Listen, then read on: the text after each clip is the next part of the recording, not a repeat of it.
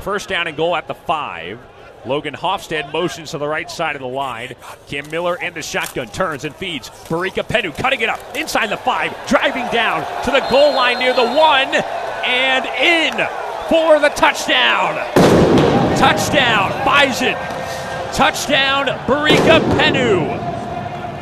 The first touchdown of the season for Barika, and the second of his young career and the Bison have opened up a 20 to nothing lead with 13-12 to play here in the first half.